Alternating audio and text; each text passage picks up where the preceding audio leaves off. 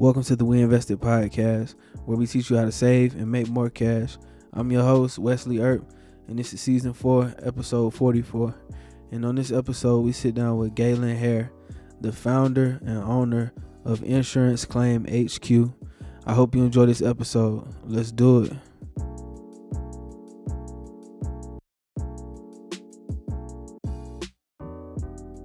Today on the We Invested podcast, we have Galen Hair, and he is the owner of Insurance Claim HQ.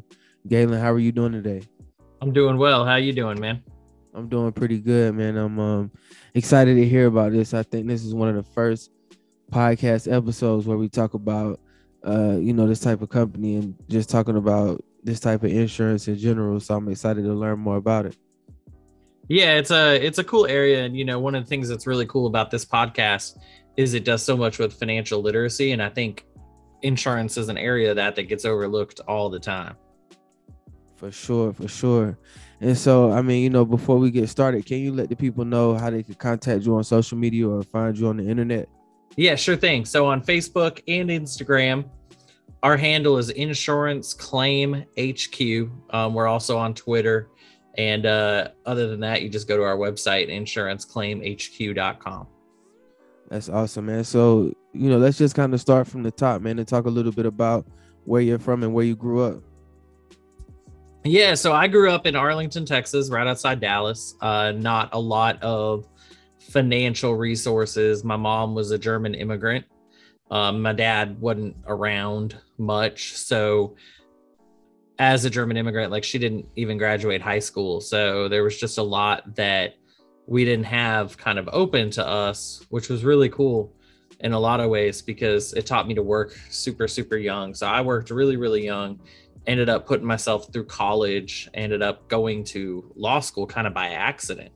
I was in school up in Boston and Hurricane Katrina happened and I just kind of felt like it was this opportunity to really help people. So I came down to New Orleans and I did a lot of volunteer work. Um, really helped out some some people in some really cool and powerful ways, but a lot of them were lawyers. A lot of them were law students. So I ended up applying to Tulane Law School down here in New Orleans, ended up getting in.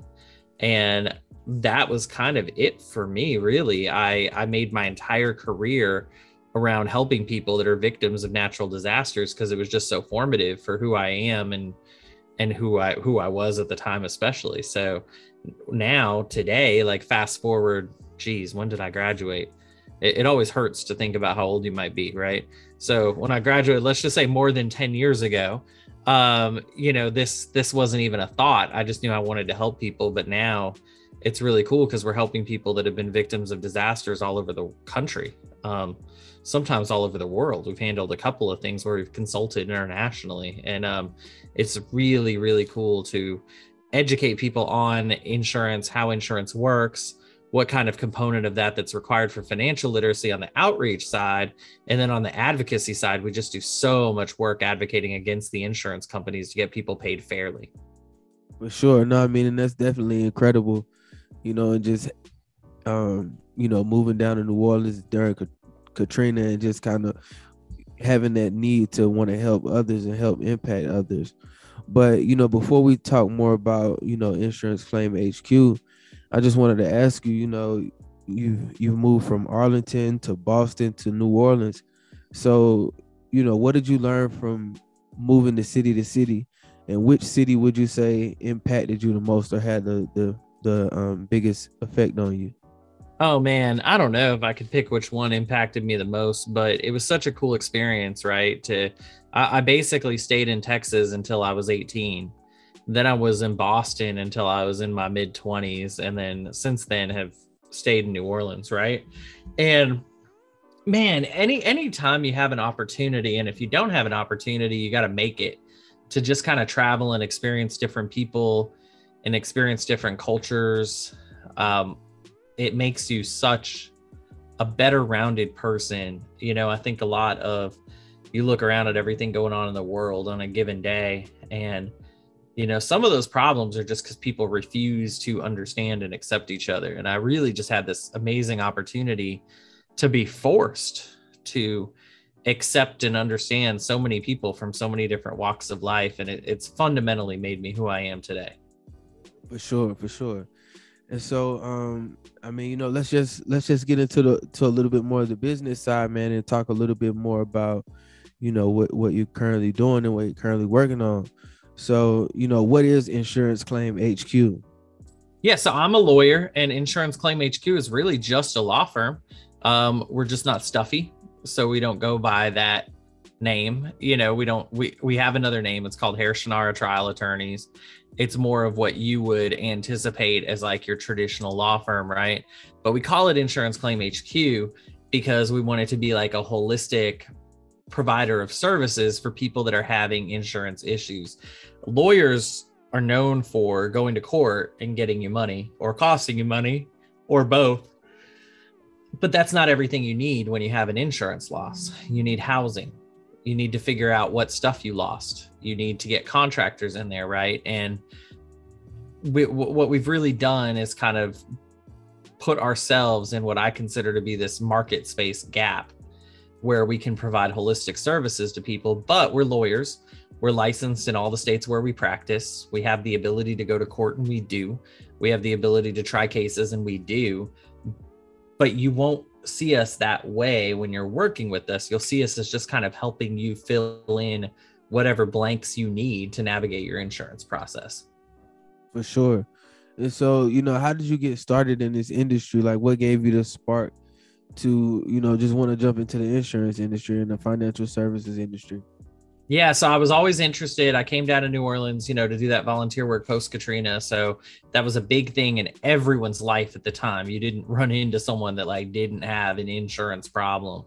But for me, what really pushed it over the edge is shortly after law school, I'm out there. I've set up my own shop with a couple of friends.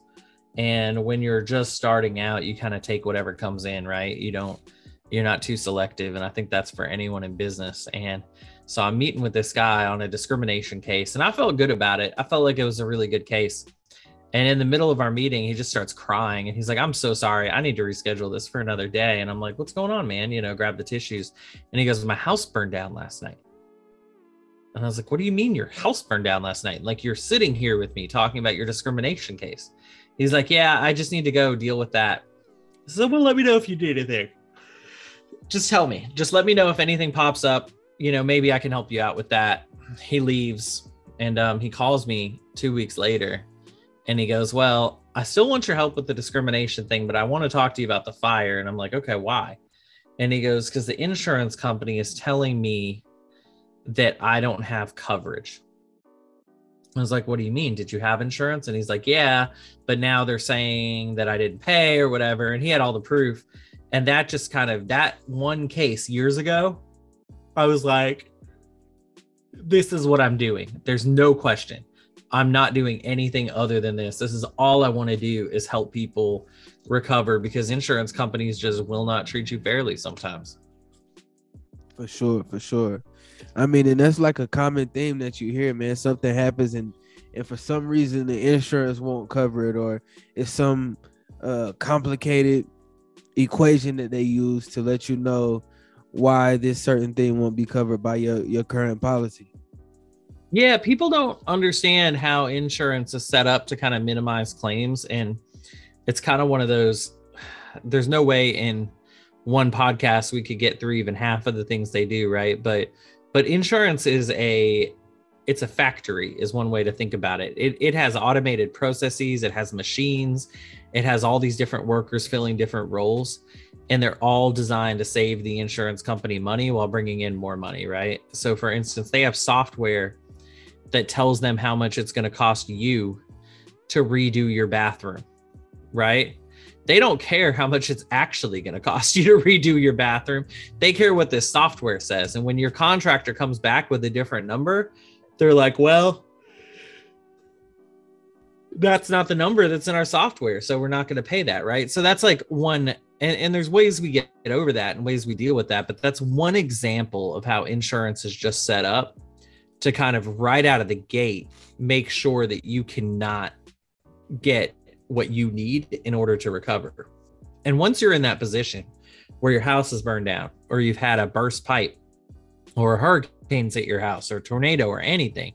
Once you're in that position where you're having to fight for your survival, you suddenly find yourself very willing to make compromises and take less than you're entitled to.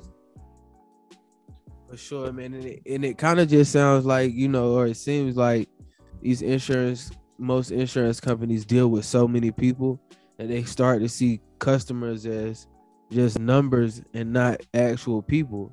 You know, like you said, they'll just put something in a in the software and it'll it'll tell them what it's supposed to be and they won't really listen to you know their customer specific problem or even try to hear them out.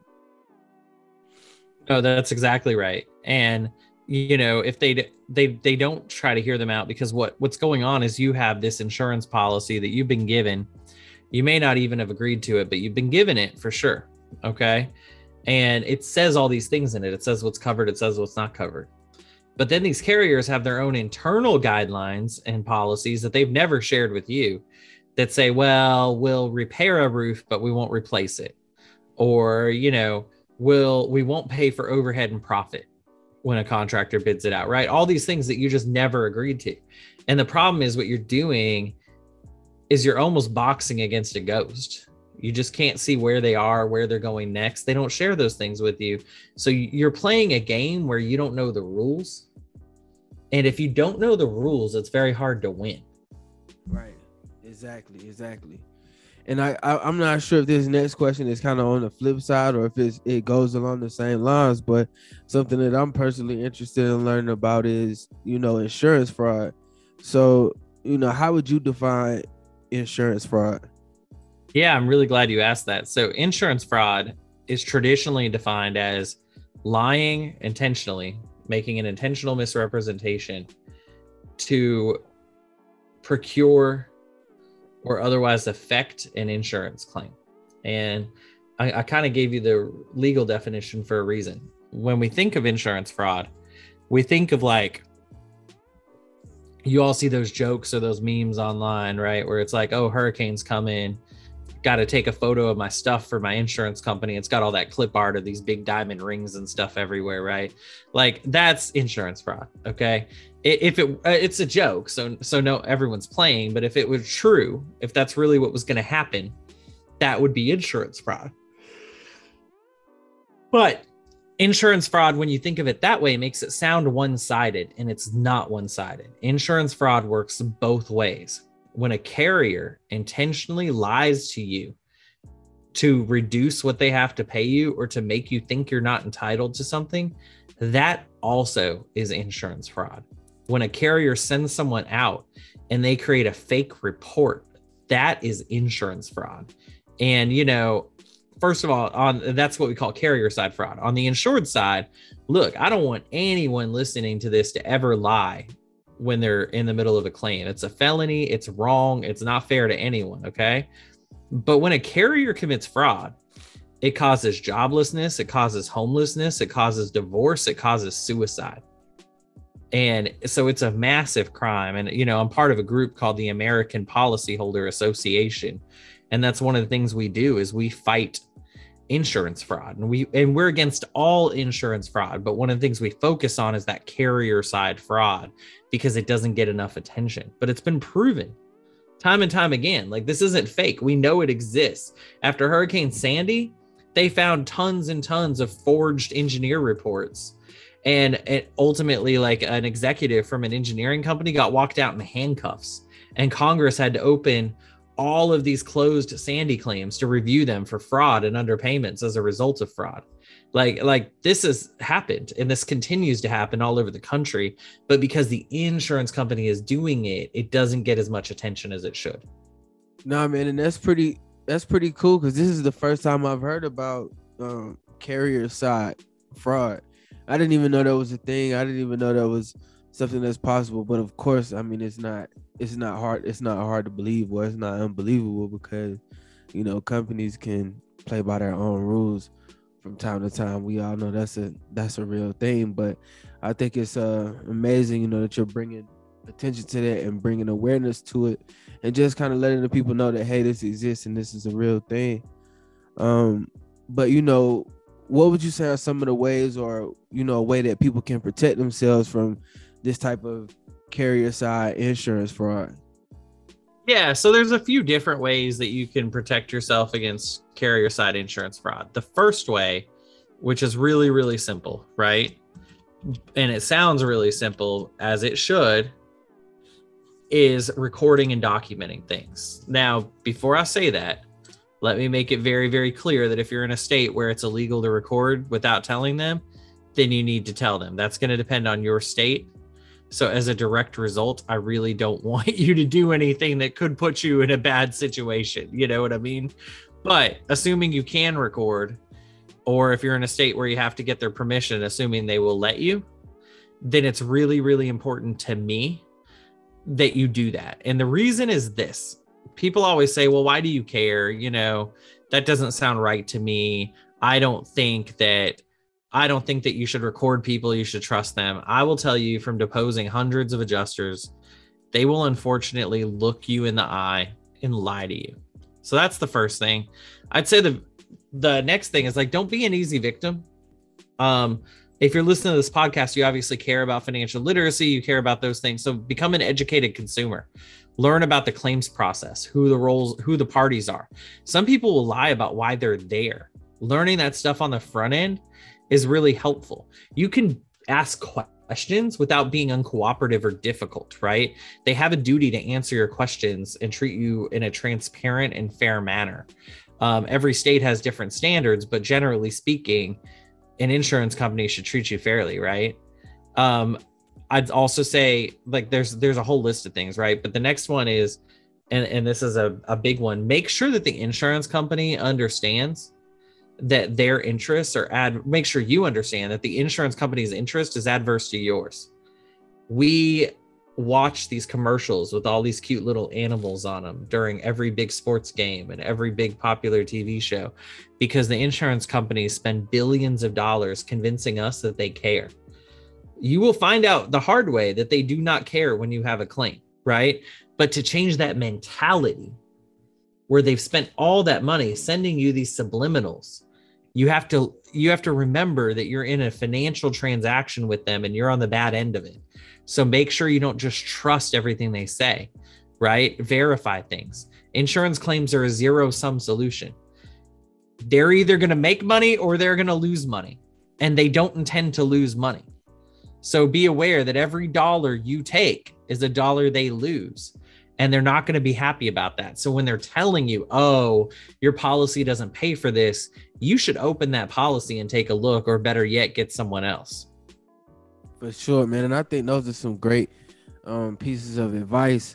And I, I think you raised a really good point too, man, because you know, you're right. Insurance company companies do spend billions of dollars on marketing and advertising, painting themselves as like they're on our side or like you're in good hands or you know whatever the case may be. But at the end of the day, they are still a company, a for-profit company whose goal is to make money and cut costs um, by any means necessary.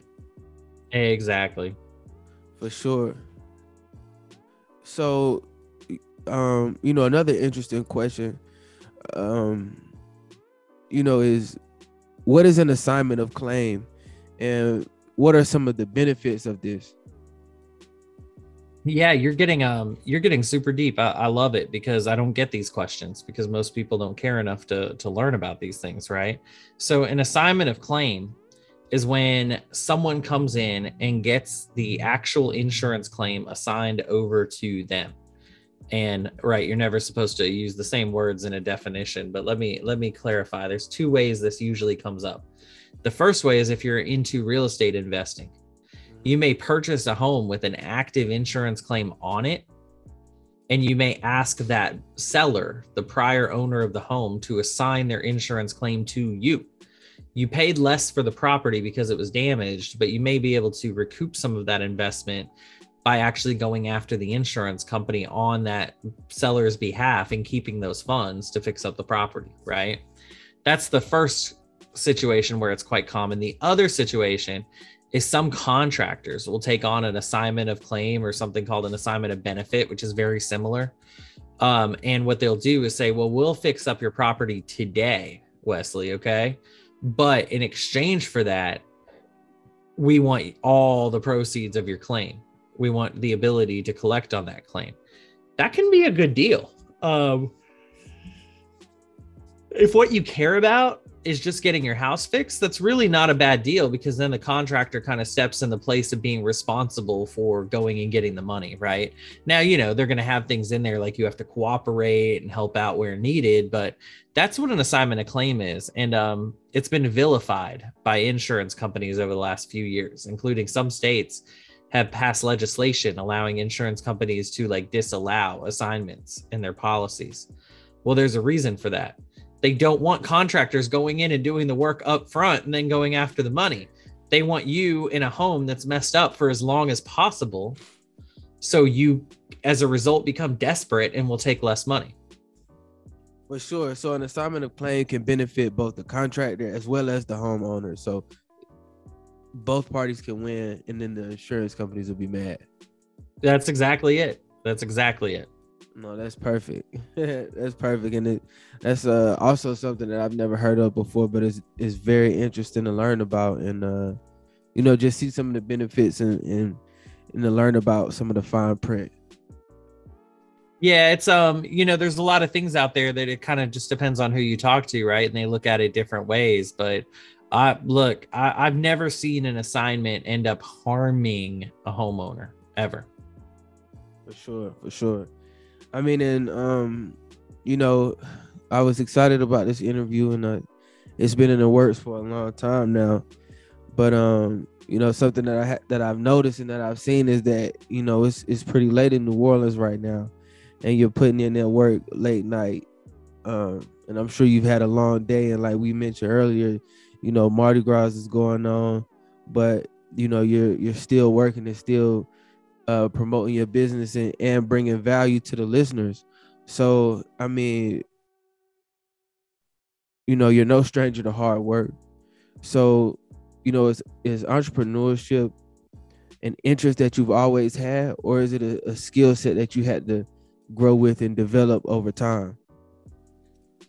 Yeah, I think I think it's always been something for me. I, I think I'm a bad employee, right? They say that entrepreneurs are the only people that'll work 100 hours a week for themselves so they don't have to work 40 for someone else. Um, i mean i was always a hard worker but maybe a bad employee if that makes sense. I was always kind of looking around for things i could change. I didn't understand when i ran into bureaucracy why we couldn't just fix the problem. And i really didn't like i started working when i was 13 man um, and even at that age, I really didn't like when someone told me no and there was no reason behind it. I I could always understand when I'm just wrong. Um, but I never understood when rules are rules for no reason. So I was probably always a bad employee. I ended up starting my own DJ business at 16 and um, made a really good chunk of money with a friend with a friend of mine for a couple of years and um, was always kind of looking for something that I could do for myself like promoted nightclubs when I was in Boston. Um, had some jobs like I did like overnight room service and things like that. I could I could hold down a job, but I always wanted to do my own thing. Always. For sure. I mean, uh, you know, when you when you first started your your practice um, and your company Insurance Claim HQ, how was that transition for you? You know, was it a was it ever intimidating? Were you excited about it? What was your outlook on starting starting a new journey? Yeah, I think I'm like always the optimist, but sometimes unfairly to myself, right? Is when I first went out on my own, I was terrified. Mm-hmm. Um I had two partners who still to this day are all very good friends and one of them still works with me. And you know, they were never quite as worried as I was. I was always really worried. I remember coming home one night and telling my fiance like, "Hey, there's no more work." She's like, "What do you mean?" I was like, "I spent all night just looking at what we have coming in and etc. And um, there's no more work. I'm gonna have to go get a job. I'm gonna go get a job tomorrow." And um, she like looked at me, and she's like, "Well, that's fine if that's what has to happen." And like the next day, some like multi-million dollar case came in the door that like floated us for many many months while we and we invested all that money back in to build our brand, right? But when I left my prior firm to start insurance claim HQ. It was like a passion. it had been burning inside of me for a couple of years. It was something I wanted to do really badly. And I had like one really, really awesome partner and two partners that I just felt like did not support the business, didn't we, we just didn't have the same morals or ethics. So it was a no brainer. I didn't even look back when I left. For sure. I mean, it's something that you mentioned earlier, or something that you just mentioned was that, you know, once you landed the, the, the big client or the big case, the multi-million dollar case, you know, you said that one of the first things you did was invested it back into your brand. So, um, you know, where did you learn like this business acumen from? Like, how did you how did you acquire this knowledge to un- to be able to understand? Okay, this doesn't mean I get to have fun with this money, even though we just hit big. I need to invest it back into the company to help grow the brand.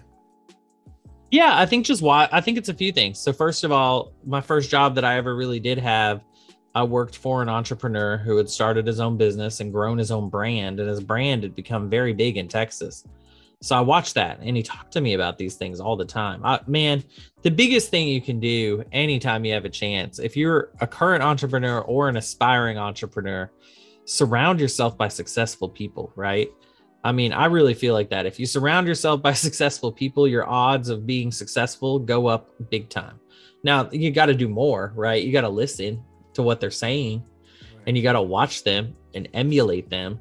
But I have just made a point of finding successful people and either getting to know them so they'll actually talk to me or watching them and not you're not always going to copy them but sometimes you're going to emulate little specific things they do. And then uh, finally things have really changed the last couple of years. I think anyone that's into entrepreneurs like knows this.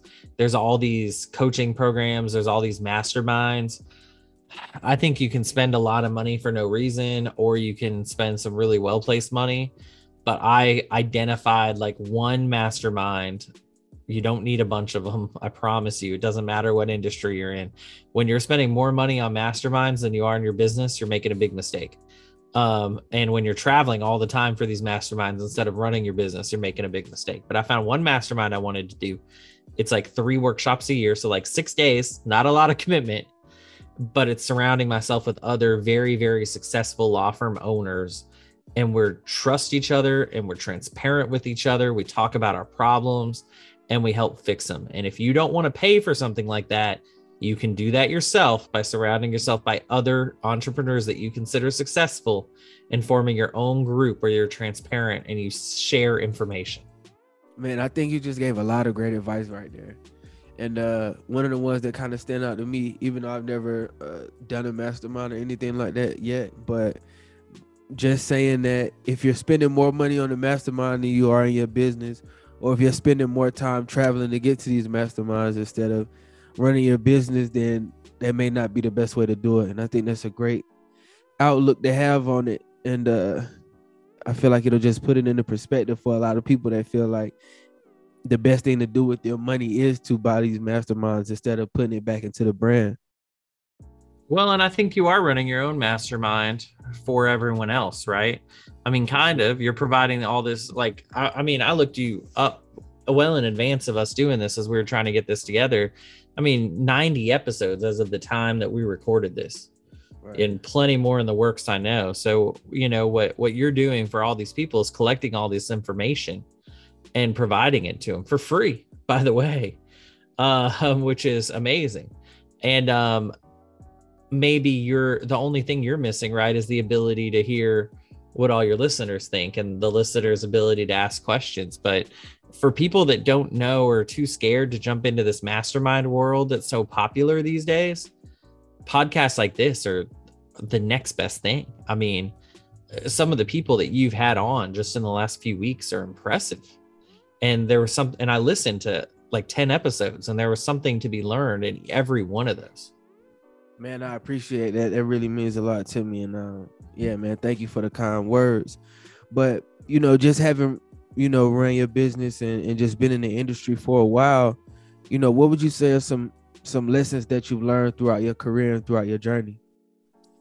Yeah i'd say a few things.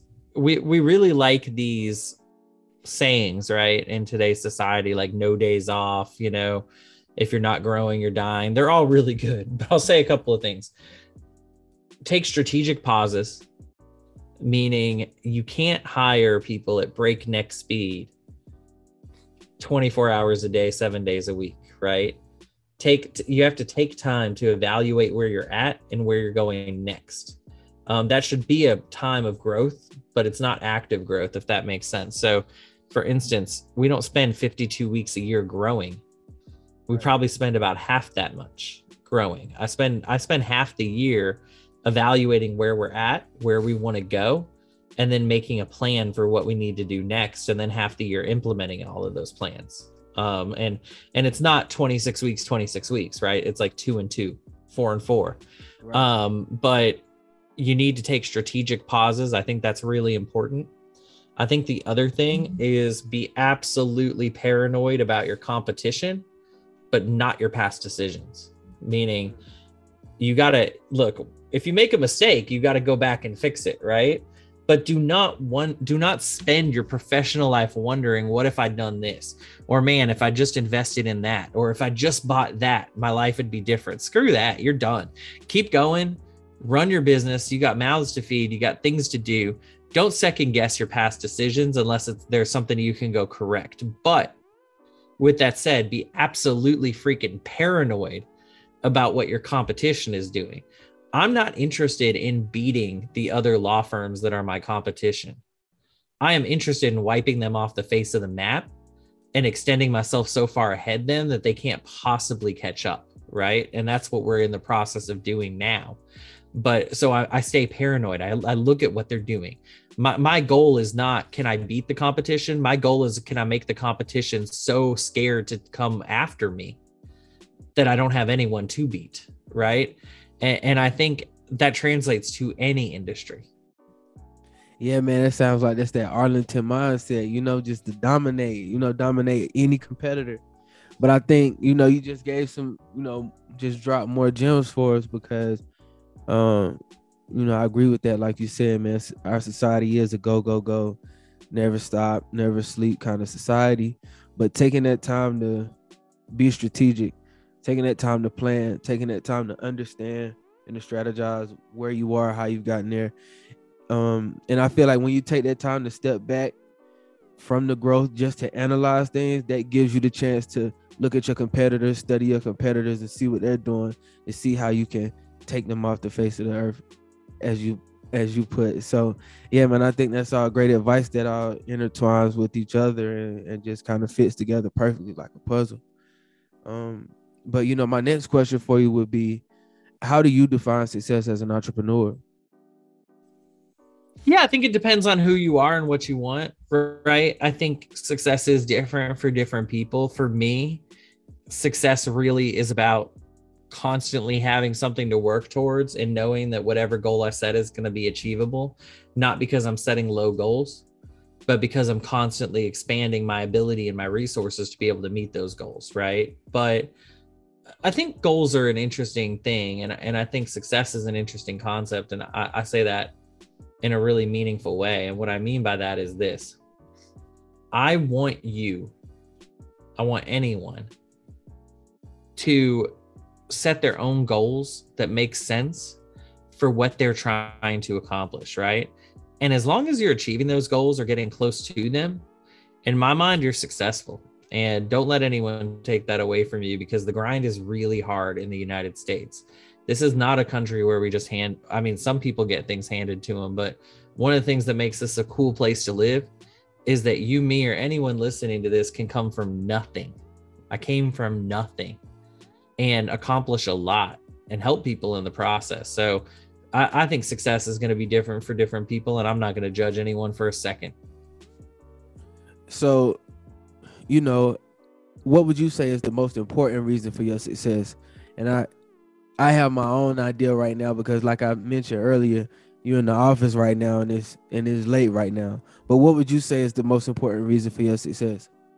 Yeah, 24/7. Um and I'll tell you for me, the key was finding someone supportive and loving who would know and let me put my business first, you know?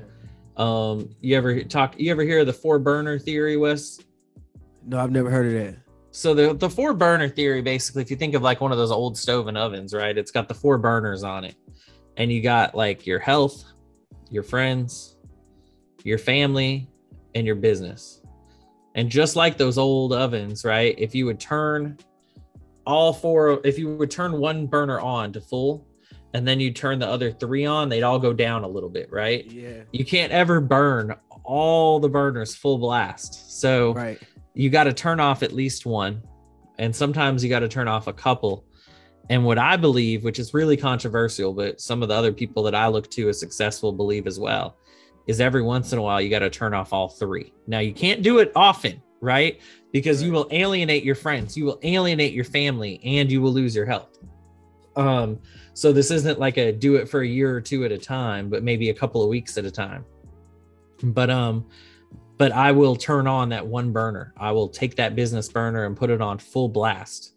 And to have family and friends that understand that about me and love me anyway has been 90% of it. So between the so you got to have the hustle, but it's not enough if you don't have the support system. So putting those two things together I think is made insurance claim HQ a success.